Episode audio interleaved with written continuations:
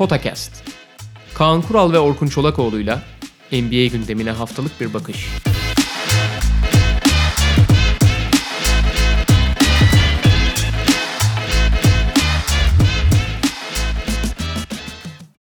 Merhaba, Potakest'e hoş geldiniz. Kaan Kural'la birlikte e, yeni bir perşembe gününde yeni bir Potakest'le karşınızdayız ve geride kalan haftanın öne çıkan takımlarını, öne çıkan olaylarını konuşacağız NBA'de. E, yukarıya doğru çıkış gösteren takımlar var. Dağılan takımlarımız söz konusu. Kavgalar söz konusu. Hepsine değineceğiz. Hangisinden başlamak istersiniz Kaan Bey? Öncelikle şeyden bir bahsedelim abi. Ee, sonuçta Sacramento 5 maç oynadı ama genelde takımlar 3 ila 4 maç oynamış durumdalar. Daha 9 gün oldu.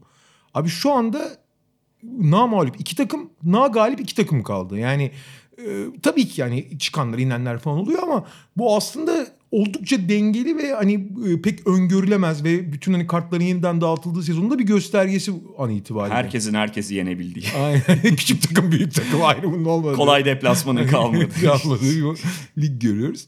Onun dışında e, herhalde dün geceki kavgadan başlamak lazım. İki tane namalup takım karşı karşıya gelmişti ve e, maç belki çok öyle e, çekişmeli olmadı ama sonra maçın hikayesi maçın çok önüne geçti. Evet biraz maçtan girelim kavgaya da değiniriz. Ee, Philadelphia Minnesota dün benim izlemeyi tercih ettiğim iki maçtan biriydi o yoğun maç programında.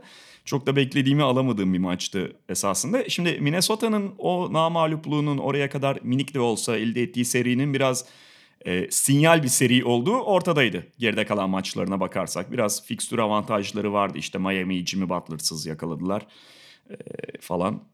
E, ve Philadelphia'nın üstünlükleri çok ortaya çıktı.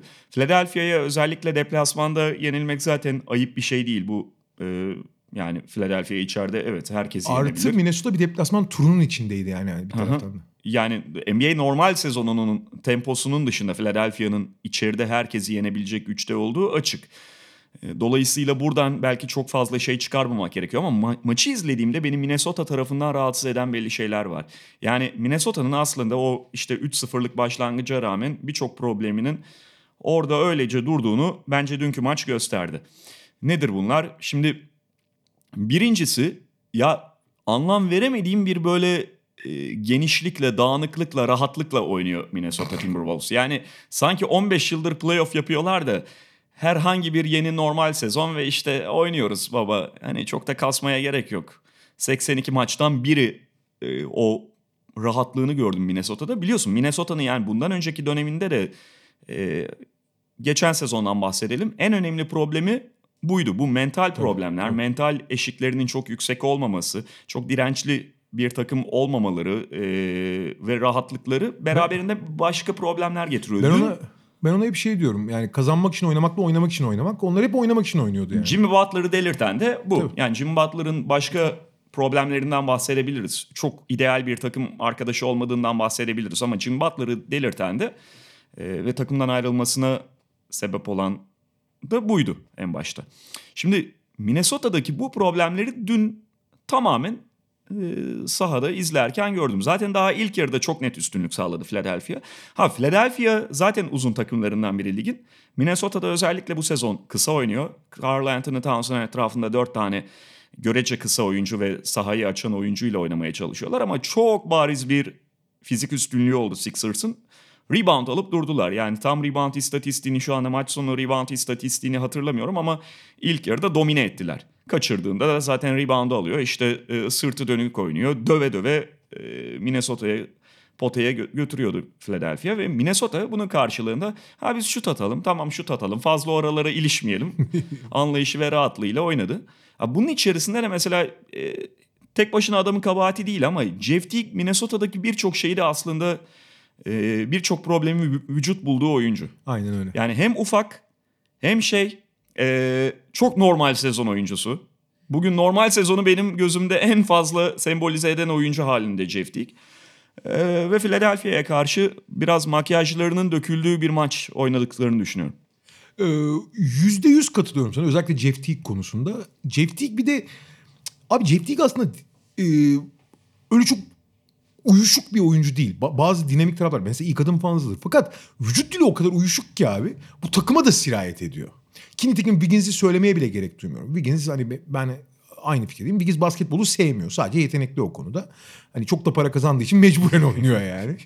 Ee, e şimdi takımı tanımlayan ögeler Wiggins ve Teague olduğu zaman da e, doğal olarak bu takımın hani çok yırtıcı, çok dinamik, çok istekli, çok ısıran bir takım olmasını beklemek çok zor. Artı senin bahsettiğin öyle bir fizik farkı olduğu zaman da rakiplerle ki bu sezon oynadıkları maçlarda daha e, fiziğe değil daha e, tekniğe dayalı veya daha çabuklu atletizme dayalı bir oyun oynayacaklarını gördük.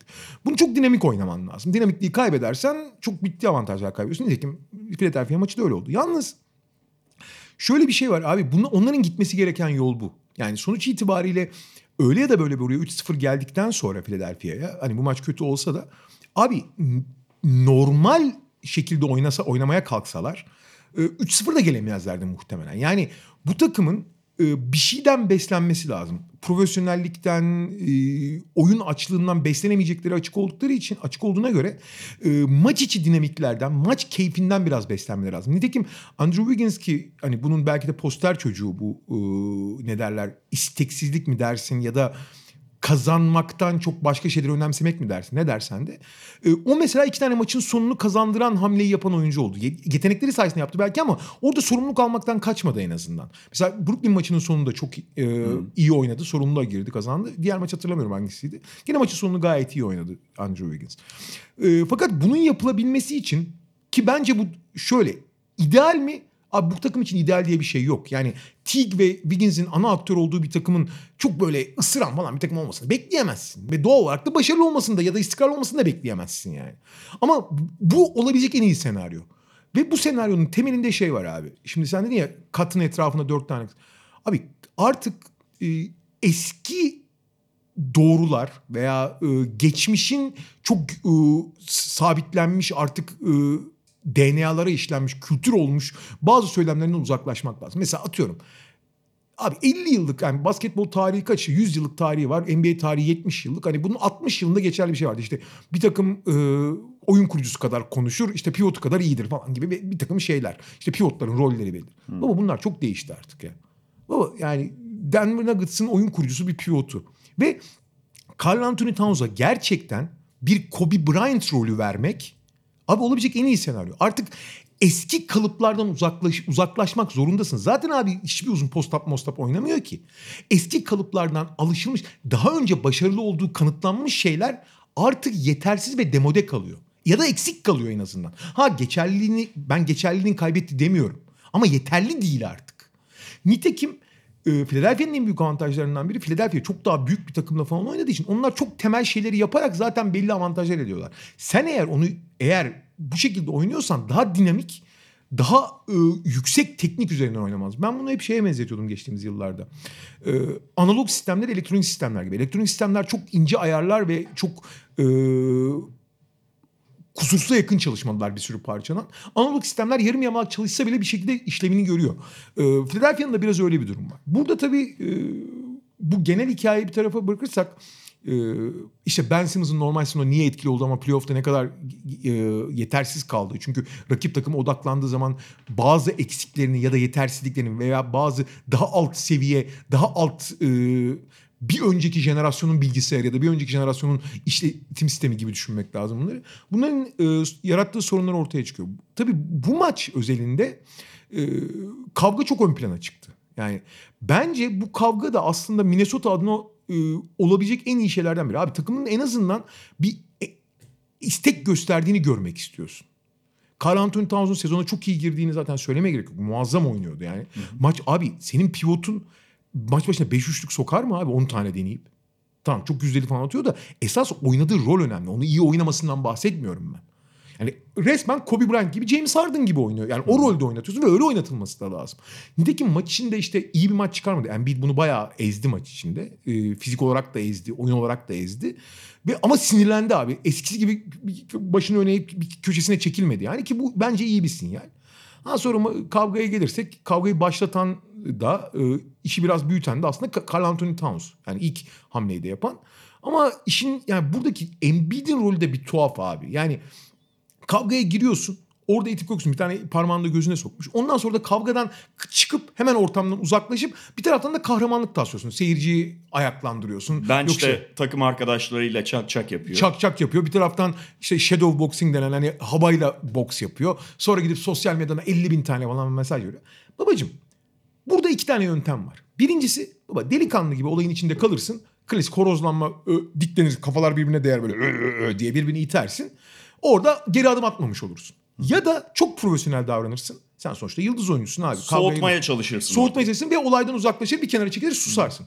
Babacım hem olaydan uzaklaşıp hem de şovunu yapıyorsan orada bir problem var.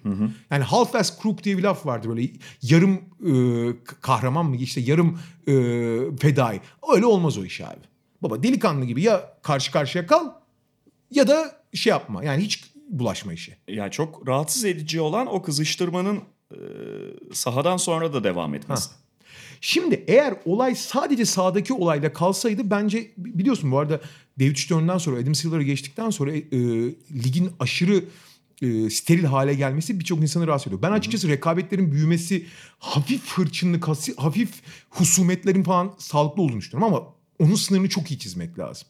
Eğer o iş sahadaki itiş kakışla kalsa bence gayet de güzel olacak. Nitekim Adam Silver, David Stern'ın o demir yumruğundan sonra ulan bu iş çok sterilleşti artık zaten herkes e, yani sonuçta oyuncular sahada adrenalin salgılıyor. Abi biraz oyuncuların e, duygularını ifade etmesine izin verelim diye çok cezaları e, azaltmıştı ama bence çok abarttı.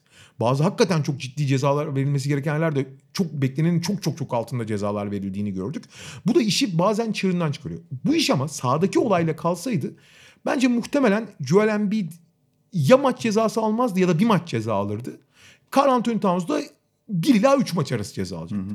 Fakat iş sonra sosyal medyaya yansıyıp işi çok büyütüp ve hani e, rekabetten veya sağlıklı husumetten çıkarıp e, işi şova dökmek, cıvıklığa dökmek, e, tahrike dökmek falan gibi şeylere girince şimdi biraz tadı kaçmaya başladı. Burada Adam Silver'ın alacağı pozisyonu merak ediyorum ben. Eğer gerçekten olayı ilk başta olduğu gibi değerlendirip işte Embiid'e yalandan bir maç ceza verip çünkü Embiid sonuçta kavganın aktörü yumruğu savuran da bu arada Towns. Yumruk gelmemesine rağmen.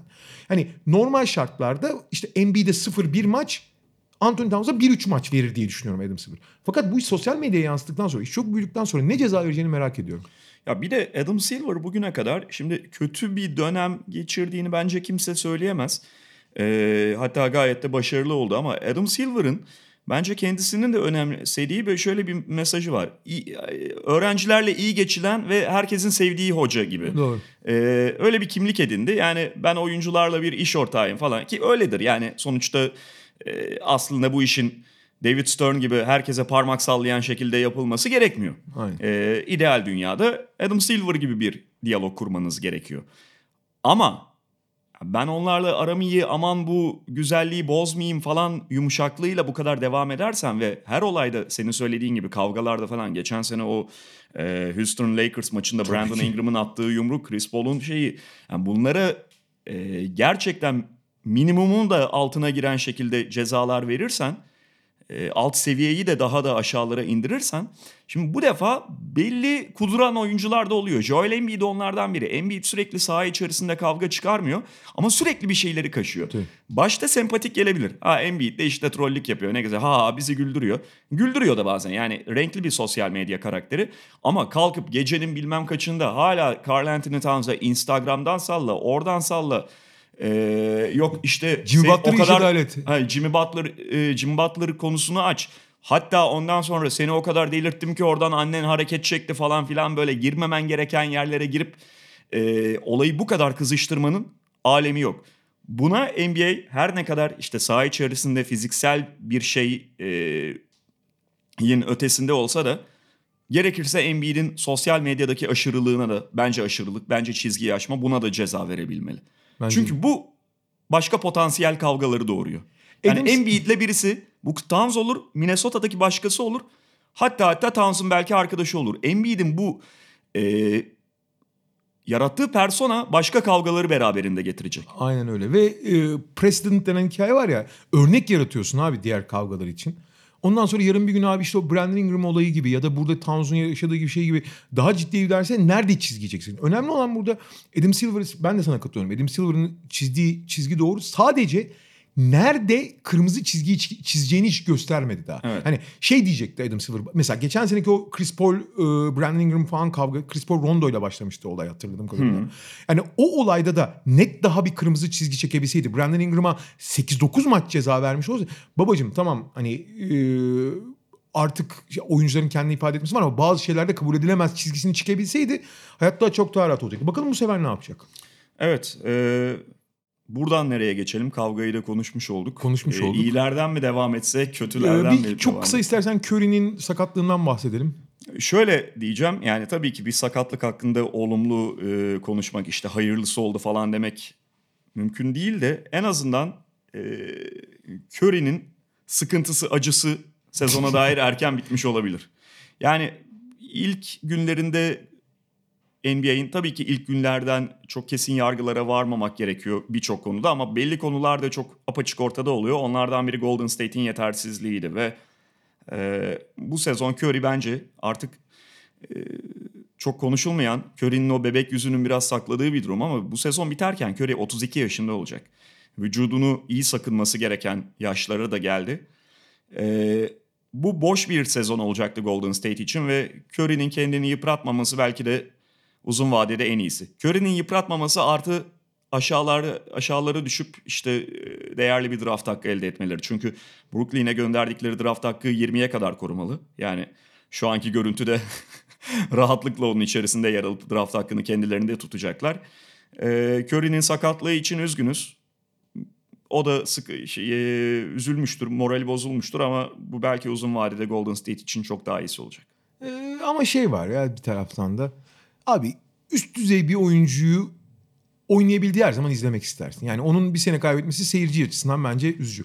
Yalnız ben bu sene merakla bekliyordum. Yani Curry'nin e, o kadar e, paylaşımcı bir oyuncunun paylaşımcı olmak zorunda kalmayacağı bir senaryoda. Yani biraz James Harden vari oynamak zorunda kalacağı bir senaryoda ne yapacağı beni çok e, heyecanlandırıyordu. Ama nitekim sezon başında gördük ki sonra ben bu heyecanı çok çabuk kaybettim Oynatmıyorlar çünkü.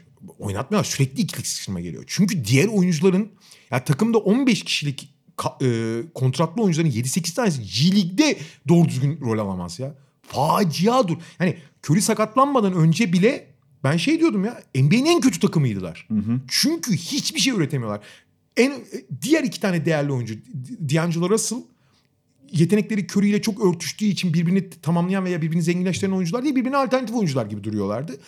Diğer değerli oyuncu Draymond Green ise sadece veri, başı, e, kapasiteli bir yapıyı yukarı kaldıran türde bir oyuncu. Çünkü işte Curry'den diğer yani Curry'nin yarattığı tehditten diğer oyuncuları köprü oluşturuyor ama köprünün diğer ucu boşlukta yani. Diğer tarafa versen ne olacak? Abi diğer oyuncuların o Eric Pascal'lar, Jordan Poole'lar, Omer Spellman'lar falan korkunç seviyede e, yetersiz oyuncular yani. Hiç bu ligin oyuncuları değil. Nitekim Curry sakatlanmadan önce bile ben ben zaten playoff yapmaları ihtimalleri yapamayabilirler diyordum. Sa- karşımıza çıkan şey bırak playoff falan yapmayı ligin dibinden kurtulması çok zor bir senaryoydu. Abi bu maçta Phoenix karşısında Curry sahadayken 30'a 1 seri yediler abi. 30'a 1 dünyanın hiçbir liginde yani aynı ligde olan, aynı klasmanda olan iki takım arasında olmaması gereken bir derece. Diğer maçları abi bir Clippers maçı anlattım, bir Oklahoma City maçı anlattım. Gerçekten G League takımıyla oynuyor gibilerdi. Çünkü Curry öyle bir boğuluyor ki diğer oyuncular hiçbir şey yapamıyor yani sahada. Ee, o açıdan benim o yani Curry'yi izleme heyecanım falan da kalkmıştı zaten. Aynen öyle. Ya şimdi mesela 50'ye 21 seri yersin yine 29 Tabii. sayı farklılık ama 30'a 1'de sıkıntı işte şeye geliyoruz. Bu e, geçen hafta bir önceki podcast'i podcast kaydını yaptığımızın gecesi olması lazım. Perşembe gecesi Golden State oynuyordu. E, kimle oynuyordu? Hatırlayamıyorum. Clippers, Clippers. Ligin Clippers üçüncü günü değil mi? Ligin üçüncü günü mü? Clippers. Tamam pardon. Ee, Ben ben bir, bir an açılış günü müydü diye karıştırdım da. Bu TNT yayını devre arasında Clay Thompson şeye Inside the NBA'ye konuk oluyor. Inside the NBA stüdyosu da şeyde o gün. Sen söyle. Los e, Angeles. salonda. Yok Golden State şeydeydi, Chase Center'daydı. Chase Center'da. Charles Barkley'nin şimdi normalde Charles Barkley'nin böyle çok e, komik tahminleri falan olabiliyor. Zaman zaman alay konusu olabiliyor.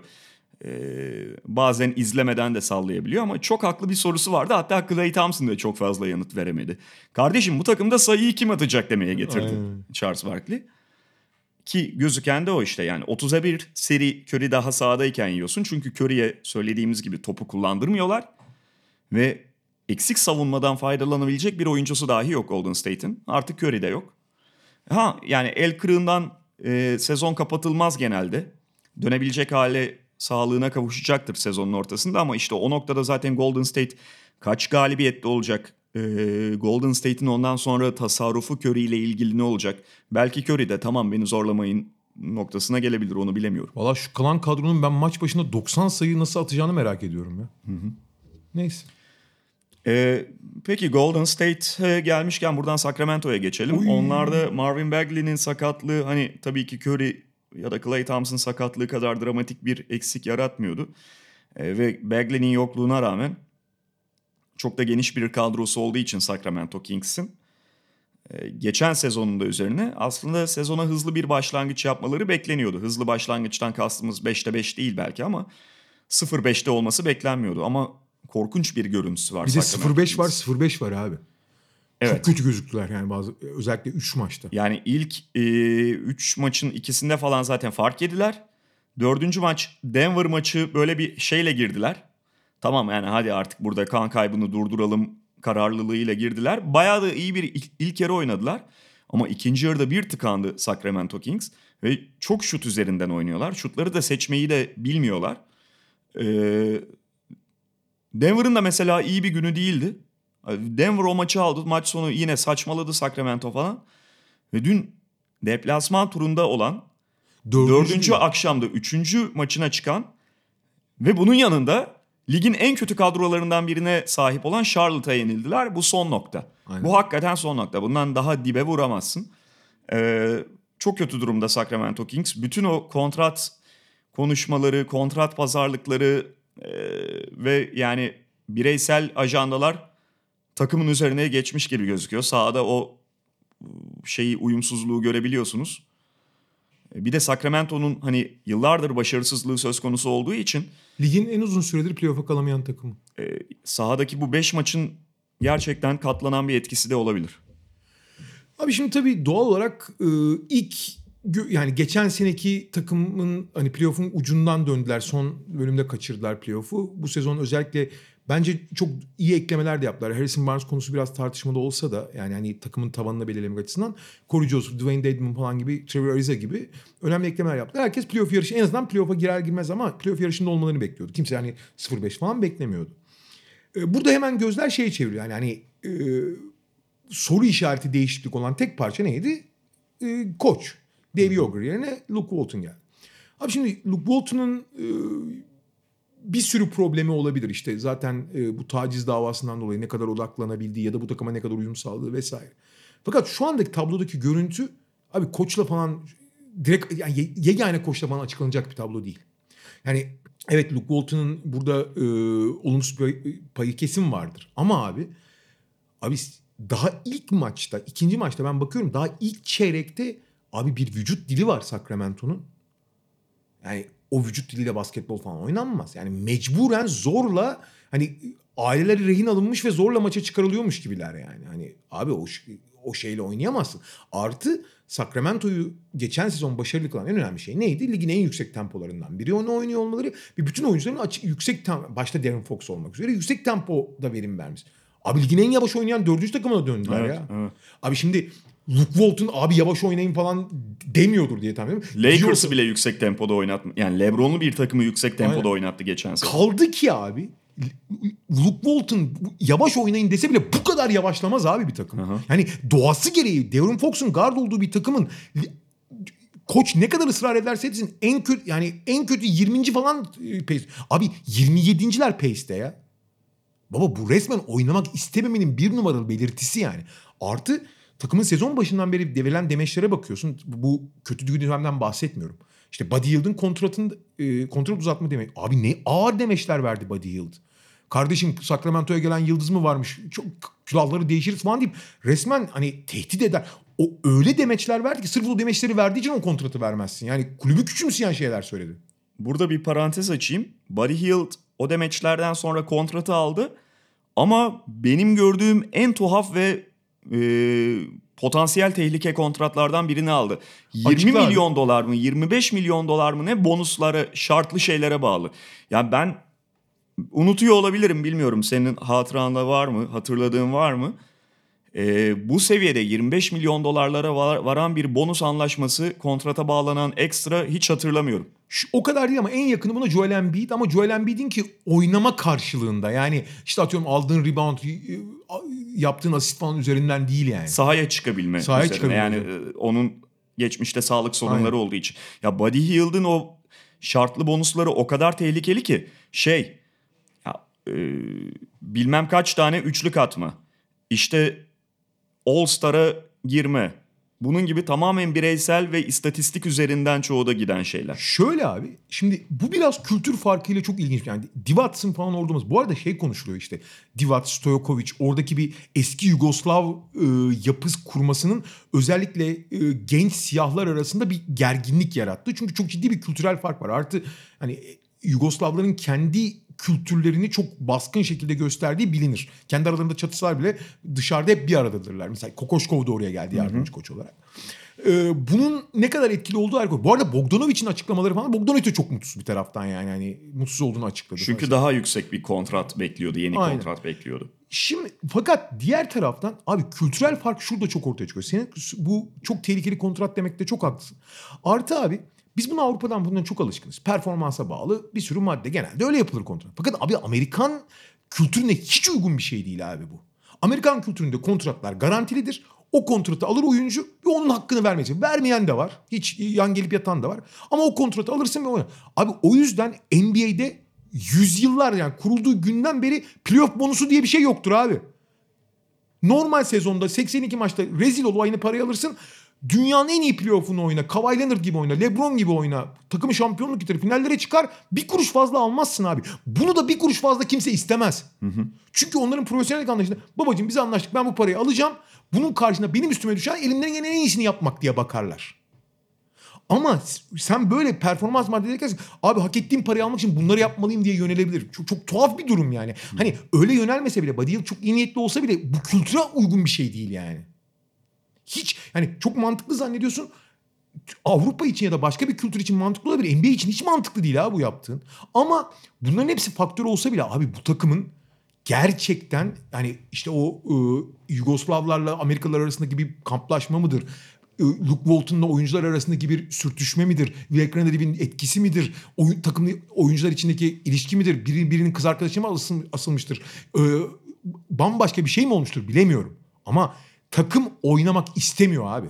Yani bunu da net olarak pace'ten görüyorsun abi. Ligin en yüksek tempo oynayan takımları, ligin en hızlı gardına sahipsin. Ligin en bu kadar yavaş oynarsan baba geçmiş olsun. Yani bu sabahki Charlotte maçını izleyemedim. 118 ama yiyorsan onun bir açıklaması yoktur. Daha doğrusu vardır işte. Demek ki savunma yapmaya niyetin yok. Bir önceki Denver maçında işin ilginci gayretlilerdi. Yani Sacramento'nun elinde çok iyi bir savunma malzemesi olmadığını biliyoruz ama ellerinden geleni yaptılar. Yalnız işte o maçta da başka bir şey ortaya çıkıyor Sac- e, Sacramento Denver maçında. E, Senin söylediğin gibi takımda bir problem olduğu çok bariz. Hani 3'te 0'la başladık arkadaşlar hadi bir zorlayalım kendimizi şu kan kaybını durduralım kafasıyla belli ki çıkmışlar. Ama işler maç içerisinde istediği gibi gitmediklerinde o kadar kolay moralleri bozuluyor ki. Dağılıyorlar. Dağılıyorlar. Ve devamı gelmedi. Yani o savunma gayretinin üzerine Charlotte'dan 118 yemenin içinde gayreti içeren bir açıklaması olamaz. Ee, geçen sene de zaten abi yarı sahada ligin e, kötü takımlarından biriydi Sacramento. Sadece çok fazla açık saha oynadıkları fast, ligin en çok fast break sayısı atan ama onlarla dengeliyorlardı her şeyi. Abi atmadığın zaman bittin. Ligin şu anda en az fast break sayısı atan takımı. Evet. e, Geçen sene en fazla atan takımdı düşün. Yani bu noktadan sonra şey koç değişikliğine bu kadar erken gideceklerini düşünmüyorum. Çünkü o zaman direkt oklar üzerine dönecek Sacramento yönetiminin. E, fakat şu anda pişman olabilirler. Abi şöyle söyleyeyim. Değiştirdikleri için. Bu Charlotte mağlubiyetiyle ben e, biliyorsun yani e, hiçbir zaman e, erken müdahale etmeye veya işte koç değişikliğiyle bir şeyleri değiştirmeye çalışmayın ama bu takıma çok keskin bir hamle lazım. Koç değişikliği mi olur? Ciddi bir takas mı olur ne? Bu halde gitmez bu takım abi. Mümkün değil yani. Yani iki galibiyetle havasının değişeceği bir durum yok burada yani. Doğu konferansına geçelim istersen. Geçelim. Bakıyorum şöyle bir batıda. Milwaukee Miami demiştik. Milwaukee ve Miami'yi konuşacağız Doğu konferansında. Ee, Miami iyi başladı ve yani bu iyi başlangıcı daha değerli kılan son maça kadar Jimmy Butler'ın e, çocuğunun doğumu nedeniyle takıma katılmamış olmasıydı. Ee, Miami ile ilgili sezon başlarken e, en büyük soru işareti şeydi. Herkes için bu geçerli bir durumdu. Hani kadro biraz acaba dar mı olacak? Takaslar sonrası falan e, o geçtiğimiz sezonlardaki kadro genişliğini kaybetti Miami Heat ve bu onları biraz aşağı mı çekiyor? Sayın diye. Orkan, Orkun Çolakoğlu sen bugün Nan'ı e, Silva'yı işe dahil etmezsen bunları göz ardı edersen tabii ki dar gelir sana. Ama e, oradan bir şey çıkabileceğini söylemiştim. Yani podcast'te konuştuk mu hatırlamıyorum. Konuşmuş olmalıyız. Abi kusura bakma da Ya- kimse bunu hesap etmiyor. Ya ka- şöyle hani Nan'dan çok şu 20 sayı katkı alacaklar demedim elbette de. E, kadroları dar gözüküyordu ama Miami'nin birkaç yıldır gerçekten artık bir tesadüf olmadığı çok net belli olan istikrarlı şey var. E, kadro içerisinden oyuncu parlatma durumu. Ve oyuncu parlatma derken sadece işte ilk turun 20. sırasında aldıkları oyuncuyu geliştirmekten falan bahsetmiyoruz. O oyuncular zaten gelişime açık oyuncular oluyor. Fakat ikinci turun ortalarından, derinliklerden ya hatta undrafted. Undrafted abi. Chris Nunn dediğin adam e, şey geçen sezonun normal sezonun son günü kadroya kattıkları kontrat verdikleri an- Evet. adam. Bu sezon oynamaya başlıyor. İşte Duncan Robinson, E, şey de öyle, Silva da öyle. Silva da undrafted. Bu tip adamlar. Hani şeylere falan gelmiyor zaten. James Johnson gibi şu anda zaten onu devreye sokabilmiş değiller ama Sakat. James Johnson gibi e, kendi içerilerinde bayağı forma sokup değer kattıkları oyuncular ayrı konu.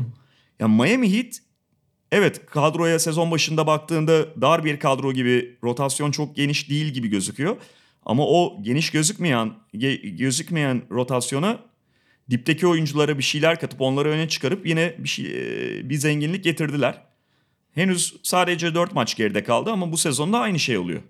Ve e, şimdi Josh Richardson bu anda ayrıldıktan sonra işte bu zaten kadronun dar olabileceği veya e, roller dağıtılırken tamam Jimmy Butler sürükleyici olacak ama diğer rolleri kimler kaldıracak falan derken abi işte Justice Winslow'u e, oyun kurucu forvet gibi oynatıp Goran Dragic'i kenara çekmeyi falan filan düşünürlerken abicim burada hani sorumlulukları Butler dışında kim paylaşacak falan derken Abi ne oyun yani nasıl bir sorumluluk almaktır bu Nan, Silva ve mes- ve e, hadi en azından draftta ilk turda seçtikleri için beklentiler belki biraz daha yüksek olur ama abi Tyler Hero'nun oyunu nedir öyle? Her şey yani tamam çok iyi başlamış olabilir.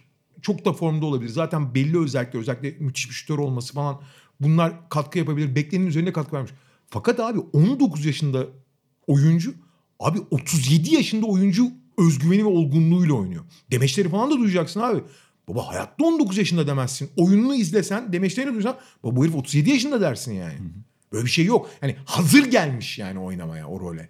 Çok da iyi kaldırıyor. Zaten hani çok üst düzey bir şutörün bugün ve, topla belli bir şey üretebilen bir oyuncunun değerinin ne kadar büyük olduğunu söyleye söyleye dilimizde tüy bitti bunları karşılıyor. Zaten o topla oynayabilen kanat konusunda dünyanın en zengin, NBA'nin en zengin takımlarından biri. Öyle yerler işte Hero'yu bulursan, Nan'ı bulursan, Silva hadi biraz daha uzun ama Silva'yı falan bulursan zaten büyük bir zenginlik kazanıyorsun. James Johnson'ı buna senin söylediğin gibi e, e verebilirsen, Justice Winslow'u e verebilirsen, e, Jimmy Butler da var zaten. Bugün abi NBA'de her şey topla oynayabilen kanat üzerinden. Çünkü abi artık Mesela klasik oyun kurucu kalmadı NBA'de. Ya belki son örneği Chris Paul'dur veya bir iki isim. işte Peyton biraz öyle oynamaya çalışıyor falan da. Çünkü abi klasik oyun kurucunun kalmamasının en temel sebebi klasik oyun kurucu anlamında yani topu gelip topu dağıtan oyuncunun artık istenen sonucu vermemesi. Çünkü artık her şey hücumun ilk anında savunmadan bir ödün almakla başlıyor. Ve bu ödün almak için de bireysel bir şey üretmen lazım.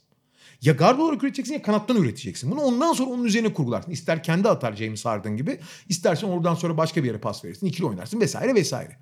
Bunları alabilecek o kadar çok oyuncuları var ki. Tek önemli soru işareti ki bence hiç soru işareti değildi. Hasan Whiteside gittikten sonra çember savunması. Abi Adebayo da müthiş oynuyor abi. Zaten geçtiğimiz yıl biliyorsun Hasan Whiteside'ın e, sürekli e, baş ağrıları, migrenleri tuttu ya da işte e, şeyleri geldiği zaman hey heyleri geldiği zaman oynuyordu ve orayı kaldırabileceğini zaten göstermişti abi. E, çember savunma konusunda da Bam Adebayo'ya sahip olduktan sonra acayip dinamik, acayip çok kolay çözüm üretebilen, iyi bir koça sahip, e, çok yırtıcı bir takım haline geldiler. Ben açıkçası Miami'yi dördüncülük için ciddi bir aday olarak görüyordum. Abi şimdi net bir şekilde 3-4 sırası için yani Milwaukee ile e, Philadelphia biraz daha favori olsun. Onların hemen arkası için çok çok net aday konumunda Miami. Kesinlikle. Ama şu da kesin abi. Baba kusura bakmasın da sen ben meselesi değil. Babacım o 30 tane NBA takımı var. 29 tane var Miami dışında. Hepsinin büyüklü küçüklü çok ciddi bütçelere sahip kaliteli veya daha az kaliteli scouting departmanları var. Çok çok değerli basket olan. Baba Nan ve Silva gibi adamlar gözden kaçıyor. Olabiliyor abi. Bazı fiziksel özelliklere NBA direkt abi bu adamın kolları çok kısa deyip direkt üstünü çizebiliyor. Bizde de altyapılarda vardır ya boyu biraz kısa diye hemen üstünü çizer. Abi o üstünü çizmedikleri oyunculardan ne kadar katkı alabileceklerini gördüler. İşte Nan ve Silva undrafted abi ikisi de. Muazzam. Ee, Adebayo ile ilgili hani evet geçen sezon da zaten hazır olduğunu gösteriyordu. Yani Whiteside'a da bir yer açması gerektiği için Miami biraz hani birlikte oynatmak durumundaydı ama Adebayo'ya zaten güveniyorlardı. Yani çember savunmasının yanı sıra onu biraz daha değerli kılan şunlar var. Esas hani özel kılan diyeyim. Dışarıda savunma yapabiliyor. Evet abi. Yani çok rahat Adebayo ile fiziği öyle göstermiyor gibi ama dışarıdaki oyuncunun pick and roll son- sonrasında üzerinde kalabiliyor. Çok çabuk ayakları var. Diğer taraftan e, şu anda belki öyle Towns tipi dışarı çıkıp çat çat şut sokacak bir oyuncu değil ama pas verebiliyor. Ve pas istasyonu olabiliyor. Hani biraz daha böyle serbest atış şeyi falan hani en azından e, tamam herkesin de üçlük atması gerekmiyor ama güvenli orta mesafe atabilirse falan e, ki geliştiriyor kendisini.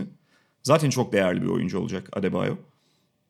Bir de geçen sezon e, takımın birinci problem belki istikrarsızlığıydı ama Dragic'in çok az oynayabilmesi de bir faktördü Miami'nin sallanmasında. Şu- Dizindeki sakatlık nedeniyle bayağı maç kaçırdı. 50 küsür maç kaçırdı o. Şu anda Dragic'i kullandıkları rol de bence Dragic'e çok daha uygun. Evet. Yani Goran Dragic çünkü hala değerli bir oyuncu. Daha ama süresini kısıtlaman lazım abi. Ve burada ikinci beşin lideri veya kritik anlarda oynayacak yani 20-30 dakika aralığında 30'un altındaki dakikada tuttuğun zaman abi çok daha fazla verim alıyorsun zaten. Ee, ve Milwaukee'ye geçelim. Miami'nin oynadığı ve yendiği takımlardan biri de Milwaukee Bucks'tı bu arada. Uzatmada çok enteresan, e, sinir bozucu bir normal süre sonunda uzatmaya götürüp sonra da şeyde yendiler uzatmada. Ki e, o maçta aslında bir ara çok farklı öndeydi Milwaukee. Ya ardından da Milwaukee arada bir takımı yendi onu hatırlamıyorum. E, bu sabah Boston'la oynadılar. Yine çok öndeyken Çok öndeyken yine verdiler. Şimdi Milwaukee ile ilgili bu Miami ve Boston maçı belli şeyleri anlatıyor. Her şey yolunda gittiğinde Milwaukee'nin ne kadar yukarılara çıkabildiğini, o şutlar girdiğinde e, topu sürekli paylaştıkları, tempolu oynadıkları için ve bir taraftan da diğer tara e, oyunun diğer tarafında da iyi savunma yapabildikleri için, uzun oldukları için nasıl üstünlük kurabildiklerini gördük. Her iki ta- maçta da 20 küsürlere, 20'lere gelen farkla öndeydi. Galiba Boston maçında 20 olmadı tamam ama 19 19, 19 oldu abi. 19 buldu. Miami'de 22 mi ne oldu hatırlayamadım tam şimdi. Yani ikisinin de ortasında bir noktada oyunu domine eden taraftı Milwaukee Bucks. Hatta buradan şeye de gidebiliriz. Philadelphia seri pardon e, Toronto serisinde de benzer bir senaryoydu yani. Oraya geleceğim. Yani Milwaukee sezona, seriye, maça çok iyi başlayabiliyor. Ama işler kötü gittiğinde bu takım ne yapacak? Benim sezon öncesinde onlarla ilgili e, en büyük soru işaretim buydu. Ve hani çok küçük ölçekte de olsa Boston maçında ve Miami maçında bunun görüldüğünü düş- e, gözlemledim. Yani bir şeyler ters gittiğinde işte o şutlar girmediğinde orta Antetokounmpo'nun e, girmek istediği orta bölüm kapatıldığında savunma daha gömülü savunma yaptığında Milwaukee hiçbir çözüm getiremiyor buna. Aynı şeye inatla devam ediyor. Aynen. Ve bu beni izlerken şey falan da rahatsız ediyor. Mesela abi, yani herkese özgürlük veriyor olabilirsin. Bir şeyi herkese aşılamak istiyor olabilirsin ama Robin Lopez de transition'da üçlük atmasın be abi. Doğru Ha, söylüyorsun. o kadar da değil. Bu çünkü bu kadar fazla yani Robin Lopez'in üçlü transition'da üçlük atacağı duruma getirdiğin zaman oyuncularını bu artık yapay zekaya dönüyor. Ve ezberci ezberci eğitim gibi bir şey oluyor abi. Evet. Yapay ze- zeka ama çok ileri düzey o şey e, bilim kurgu filmlerindeki yapay zeka gibi bir şey de değil. Yani sıkıştığında çözüm üretemiyor Aynen öyle. makine. E, Milwaukee işler iyi gittiğinde gerçekten yenilmez gibi gözükebiliyor. Ama biraz böyle e, çomak soktuğunda, yoldan çıkardığında falan bu defada çöktüğünü kaldığını görüyorsun. Çünkü abi geçen sene nitekim abi takım sıkıştığında kim ön plana çıkıyordu? E, Takımın en yetenekli veya en özel oyuncusu değildi ama çözüm üretebilen Malcolm Brogdon öne çıkıyordu. Şimdi Malcolm Brogdon'u kaybettiler. Evet Malcolm Brogdon'un arkasında işte Wesley Matthews geldi. Hani çok doldurabilir mi ayrı konu ama işte Pat Connaughton, Sterling Brown falan gibi nispeten ikameler var. Fakat Brogdon'un getirdiği yaratıcılık ve oyun aklını hiçbiri getiremiyor. Eric Bledsoe'da hiç olmaması zaten en büyük problemlerden biri. Burada abi gözler iki kişiye dönüyor. Biri Mike Budenholzer. Ee, Biraz Xavi Pascual'e benzetiyorum ben onu. Yani A plan çok iyi ama sıfır B plan var. Fakat burada Budenholzer'da sıfır B plan varken mesela geçen sene o Mirotic'i falan oynatması 3. maçta o kadar ısrar etmesi, aynı ezberden devam etmesi falan çok büyük başına bela açtı ve seriyi o yüzden kaybettiler. Fakat Budenholzer çok daha esnek ve çok daha çözüm üretebilen bir koç olsa bile abi eldeki malzemede böyle bir şey yok. Senin süper yıldızın Giannis Antetokounmpo MVP çok daha hak ediyor MVP'yi. Bu sezon da MVP'nin en büyük adaylarından biri. NBA'in belki de en iyi oyuncusu diyebileceğin türde bir oyuncuydu. Bir. Fakat abi Antetokounmpo bir Harden, bir Kawhi değil. Yani mesela Anthony Davis'e çok daha benziyor. Yani süper yıldızlar açısından konuşuyorum. Abi Antetokounmpo'ya iş sıkıştığı zaman verip abi işi kurtar diyemezsin. Yok öyle bir dünya. Çünkü Dünya Kupası'nda da gördük. Antetokounmpo'nun özelliklerini de biliyoruz. Abi kapandığı zaman diğerleri çözüm üretemediğinde Antetokounmpo'ya odaklandığı zaman Antetokounmpo iki kişinin üzerinden falan üretebilecek bir atabilecek bir oyuncu değil. Şut temelli oynamadığı için. Ona alan lazım. Zaten sistemde onun alanı bulması üzerine kurulu ana sistem. Fakat öyle olmadığı zaman abi sıkışıp kalıyorlar. Eric Bledsoe, Brook Lopez, atıyorum Ersan mesela bunların hepsi çok değerli oyuncular tamam mı? Ersan, e, işte Pat Connaughton. Abi Pat Connaughton'ın falan üretimine kalmak zorunda kalıyorsun abi. Şey olduğu zaman ana plan durduğu zaman kala kalıyorsun. İşte orada yani Mike Budenholzer'ın kabahati var ama Antetokounmpo'nun özellikleri de oralarda abi sana avantaj değil sıkışmışlık yaratıyor. Aha. Yani iki maçlığına Frank Vogel'ı mı getirseler bari biraz post falan oynatsa Antetokounmpo'ya. Bence düşük kalıyor çünkü onun posta topu alma sayısı mesela. Bazen neden daha fazla orada kullanmadıklarını düşünüyorum. Yani sürekli tepeden delmeye çalışırsa Antetokounmpo tamam topu elinden çıkarıyor. Yani kalabalığın arasında haldır haldır koşmuyor da e, kapatıyor. Daha önlem alınması kolay bir şey oluyor. Posttan mesela Antetokounmpo'nun e, yönlendirdiği hücumların sayısını arttırsalar tamamen onun üzerinde oynasınlar demiyorum ama şütörleri daha rahat göreceği bir En azından bir alternatif yaratsın Evet abi. açı değişikliği olacak çünkü Tabii. yani hani savunmanın e, bir planı var. Sen bu planı tamamen belki darmadağın etmeyeceksin ama geometri değişikliğine zorlayacaksın Aynen, savunmayı. Çok haklısın. Ve e, çok tek taraflı oynuyor Milwaukee. O beni rahatsız ediyor. Artı evet Malcolm Brogdon yani işte o da zaten e, gözüktüğünden daha büyük bir kayıp olduğu belliydi. Malcolm Brogdon elde tutulamazken elde tutulanın Eric Bledsoe olması ileride çok daha fazla pişmanlıkla anacakları bir şey gibi. Maalesef öyle abi. Çünkü Bledsoe'da mesela hani o e, Milwaukee'nin işler kötü gittiğinde tutuşan haline e, Brogdon'un aksine soğukkanlılık, akıl falan katabilen bir oyuncu değil. Yok canım. O Daha da endişe katıyor. Tabii tabii kettle abi o. Direkt su kaynatıyor yani. Doğru. E, ama daha sezonun başındayız. Hani sadece geride kalan 4 maç itibarıyla konuştuk. Bir de bence Brooklyn'den bahsedelim abi. Ee, çünkü kimlik olarak yani çok kötü gözükmese de çok e, tuhaf bir resim sürüyorlar sahada. Ya 4 maçta bir galibiyet. Şimdi Happy Top'u 4 maç oynandı. Ee, çok böyle aa ne oluyor dedirtecek her takım için dedirtecek bir şey değil belki ama Ya bir de ilk maçta Kavay soksaydı 2-2'ydi zaten. ha ama e, Kavay diyorum. kaybettikleri maçları falan da göz önüne aldığında ve Brooklyn'in saha içerisindeki halinin değişimini gözlemleyebildiğinde maçı maçı izleyip o zaman işte belli korkular su yüzüne çıkıyor. Bir de Kyrie Irving'in getirdiği kötü şöhreti düşünürsen. Ee, tabii şey de önemli yani iki gün önce E ESPN'de ya da bir gün önce Kyrie Irving ile ilgili önemli detayları içeren bir yazı yayınlandı. Jack McMullen'ın yazısı. Yani yazının bütünü Kyrie Irving ve Nets'in arasındaki kimya sorunlarına değinen bir yazı değildi ama e, enteresan bazı şeyler var. Kyrie Irving'in o Boston'da çok konuşulan takımdan kendisini izole etme, zaman zaman kimseyle konuşmama, ilet, e, dış dünya ile iletişimi kesme hallerinin devam ettiği e, gibi bilgiler vardı. Hatta şöyle çok garip belki önemsiz gözükebilecek ama e, düşündüğünüzde ya niye böyle bir şey yapıyor ki sorusunu da akla getiren bir şey yaşanmış. Çin turunda takım fotoğrafı çektiriyorlar birlikte işte Çin'de bir yerde. E, Kyrie Irving'in kafasında bir şapka var. E, fotoğrafçı şey diyor hani çıkarır mısın şapkayı diyor. Kimse de şapka yok çünkü. Kyrie Irving de hayır çıkarmayacağım Photoshop'la değiştirin gibi uyuz bir yanıt veriyor. Bir, sonra da şey çıktı biliyorsun değil mi? Maç öncesinde gidip hani klasik NBA'in fotoğrafçısı işte Getty'nin, e, ajansların ona ki benim maçtan önce resmi çekmeyin e, pişman olursunuz falan filan diyormuş. Evet, bu şeyleri falan da kullanmıyormuş.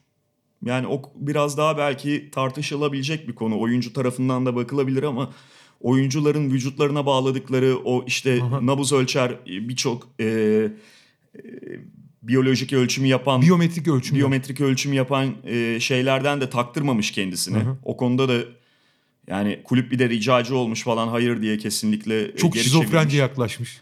Ee, ve yani Kyrie Irving'in Boston'dan da bildiğimiz belli hallerinin takıma da sanki sirayet ettiğini görüyoruz. Takımın genel tavrını, saha içi e, halini etkiliyor gibi. Abi şöyle e, şimdi Brooklyn işte biliyorsun hani o ünlü Kevin Garnett, Paul Pierce takasından sonra dibin dibini buldu. Hani hiç draft falan edemedi. Fakat orada çok ciddi bir kültürel değişim yani takım sahibi de değişti, yönetim de değişti. İşte Sean Marks geldi San Antonio ekolünden. Kenny Atkinson geldi hani çok birliğe falan inanan bir koç. İlk senesinde biliyorsun çok başarısız olmasına rağmen ligin en yüksek temposunda oynayan takımlarından biri. Çok doğru basketbol oynatmaya çalışıyordu. Ve e, çok çok çok kısa bir sürede çok ciddi bir kültürel devrim yaratmışlardı. Yani bir San Antonio devrimi işte herkesin işin içine katıldığı, herkesin sorumluluğunun belli olduğu, herkesin aynı zamanda bu sorumluluktan dolayı e, şey gösterildiği yani e, bu sorumluluğun net bir şekilde tanımlandığı ve gerektiğinde bunun altına e, imzasını attığı, e, her oyuncunun eldeki bütün oyuncular işte Karis Levert'ler, işte Dinwiddie'ler falan gibi daha önce çok ön plana çıkamayan ya da çok ön- şey gözükmeyen oyuncuların ciddi ciddi katkı verebildiği ama aynı zamanda bireysel olarak değil paylaşarak katkı verebildiği e, çok güzel bir yapı oluşturmayı başarmışlar. Yani çok dinamik ve bir arada oynayan bir takım görüyordun. Ve bir arada oynamaktan keyif aldığını, her zaman enerji gösterdiğini, her zaman yaptığı işten keyif aldığını gördüğüm bir takım. Yani Sacramento'nun zıttı gibi bir takım görüyordun. Abi Kyrie Irving'le olan takım. Bu arada mesela şeyi de söyleyelim. Kyrie Irving abi sezonun ilk 10 günü itibariyle lige en iyi başlayan 3-4 oyuncu, 4-5 oyuncudan biri abi. Muazzam oynuyor yani. Tekimini muhteşem oynuyor performans olarak bakarsan. Fakat senin sağ dışı etkenlerin dışında ben şunu söyleyeceğim. Abi teknik olarak da baktığın zaman abi Kyrie Irving o kadar çok topa hükmediyor ki ilk maç 50 attığı maçta da aynı şey oldu. Maçı kaybetmelerinden bahsetmiyorum. Son topu attı, ucundan çıktı. 60 ve maçı kazandırmış da olabilirdi. Abi o kadar çok toplu oynuyor ki diğer oyuncular ne kadar iyi niyetli olurlarsa olsunlar, ne kadar kendilerine adamış ol- olurlarsa olsunlar oyundan düşmeleri kaçınılmaz abi. Aynı algıyı, aynı açıklığı, aynı keskinliği korumak imkansız olur. Herkes Houston Rockets değil çünkü. Değil abi çünkü. Artı Houston Rockets'ta bile abi Harden'ın bence göz ardı ediyor. Abi Harden boşta bir oyuncu göreceğim direkt buluyor abi. Evet, sen sen sen hazır ol ben pası vereceğim diyor. Kyrie Irving'de hiçbir zaman bilemiyorsun. Hazır olsan da alıp almayacağından emin değilsin asla. Ayak kayıyor o topu geri alıyor bilmem. Neler neler yapıyor abi. Takımın getirdiği kültürü o kadar zıt bir şey ki kolektif bir şey üretilmiyor artık abi. Oyuncular Allah'tan iyi niyetli olduğu için bu hani vücut dillerine çok yansımamış olsa da oyundan düştüğünü aynı şekilde aynı topsuz katı aynı keskinlikte 20. defa yapmadığını görüyorsun adamın yavaş yavaş. Kaldı ki daha sezon başındayız abi 20 maç sonra ne olacak bu nereye gidecek? Ha buna bir de Kyrie Irving'in yetişim problemlerini eklediğin zaman mesela James Harden'da niye o yok abi? James Harden müthiş rahat bir karakter olduğu için eminim yani eminim değil görüyoruz zaten. Sağ dışında çok samimiler James Harden'la. James Harden'ın o kadar bireysel oynaması onları hem saha içinde teknik olarak kısmen daha az rahatsız ediyor hem de saha dışında çok rahatlar. Çünkü James Harden bunu niye yaptığını biliyorlar. Kyrie öyle değil ki ya. Bir de saha dışında bin tane e, şeyleri e, bipolar tavırları var yani. Ve şu da var. Şimdi e, Brooklyn için en tehlikeli şey o underdog e, kalıbından çıkmaktı. Evet. Tamam artık yani geç bir yıl önceki underdog gibi görülmedikleri ortadaydı. Zaten playoff yapmışlardı. Bir de üzerine Kyrie Irving geliyor. Durant sahada değil ama e, takımla ilgili algı değişti. Fakat oyuncular da kafalarında biz artık underdog değiliz rahatlığına erişirlerse bu haliyle savunmaya yansıyor. Senin bahsettiğin o Kyrie Irving'in yanında oynamanın getirdiği zorluğun ve ritim kaybının yanı sıra. E Şimdi maçlara bak Kaan abi. İlk maçta 127 yediler. Ya burada uzatma falan da var işte. Memphis maçı 134 uzatmayla belki ama ha Memphis'ten yiyorsun. Ee, New York'u yendiler arada o da zar zor. Ve dün de yani bu sabah kötü başlayan Indiana'dan 118 yiyerek e, Indiana'ya 118 yiyerek yenildiler. Zaten eldeki Indiana'nın ilk galibiyeti bu arada. Evet. Zaten eldeki savunma malzemesi evet onları yani üst düzey diyebileceğim bir savunma malzemesi değil. Bu tamam ama efor da aşağı düştüğünde çok bariz. Yani nasıl kalkacaksın bu sayıların altında? Yani onları tanımlayan şey e, herkesin hazır olması, herkesin rollerini e, bireysel değil takım için belirlemesiyken e, ve bu kültür üzerinden bir şey inşa etmeye çalışırken gerek Kenny Atkinson gerek Sean Marks olsun e, Kyrie hiç buraya oturan bir şey oyuncu değil ki abi ben her geçen gün yani bunu geçtiğimiz Boston kariyerinde falan da çok söyledim çok dile getirdim ama bu görüşüm her geçen gün e, zayıflayacağına ya da alternatif bulacağına pekişiyor. Abi Kyrie için LeBron'un yanı dışında ben iyi bir formül görmüyorum artık. Kyrie çok çok çok çok özel bir oyuncu abi. Çok muazzam bir oyuncu ama LeBron'un yanı dışında sağlıklı bir formül görmüyorum ben abi. Ee, bu sabah Boston Milwaukee maçından sonra bir tweet gördüm. Çok da hani e, buraya da oturuyor onu paylaşayım. Ee, işte demin bahsettik Milwaukee karşısında 19 sayı geriye düşmüştü Celtics. Oradan gelip kazandı. Ee, şey demiş biri yani ne kadar daha iyi takım nereye giderler onu bilemiyorum ama geçen seneki Celtics bu maçı bırakırdı ortasında demiş. E, çok, hiç, Yani çok örneğini gördük. çok normal yani hani şey e, hiç şaşırtıcı bir durum yani e, s- analiz değil yani. Yoksa şu var. Şunu bir kez daha ortaya koy- koyalım. Kyrie Irving bugün yerine gelmiş olduğu D'Angelo Russell'dan da daha iyi oyuncu. Onun yerine gelen Kemba Walker'dan da daha iyi oyuncu. Bu bireysel dü- düzlemde değerlendiriyorsanız bu konu tartışılmaz dahi. Artı Kyrie Irving'in yeteneği NBA'de en bir basketbol karşılaşmasında en büyük farkı yaratan yetenek. Bunu abi sadece ve sadece Kevin Durant ve Kawhi'la kıyaslarım ben. Abi oyunun sıkıştığı en kritik yerde abi tek başına çözüm adam. Ve bunu bak LeBron'lar, Anthony Davis'ler, başka Antetokounmpo'lar bütün yıldızları say, Harden say. Abi burada yani bu yetenekte yani maçın öldüğü, sıkıştığı, kırıldığı yerde çözüm yaratmak. Yani o e, diyorum ya ben 19. basamaktan 20 basamağa çıkarmakta iki oyuncu sayıyordum. Kawhi bence oraya girdi artık. Kawhi, Kevin Durant ki Kevin Durant şu anda yok. Abi bir de Irving'dir bu. Budur yani. Hani en büyük ve en değerli şeye sahip adam. Ama abi Şu ilk, anda ilk 18 basamağa yağ döküyor abi adam bir taraftan da. şu anda ilk basamaklar problem. Abi şey 18. basamağa çıkarken yağ döküyor oraya. Kimse çıkamıyor oraya yani.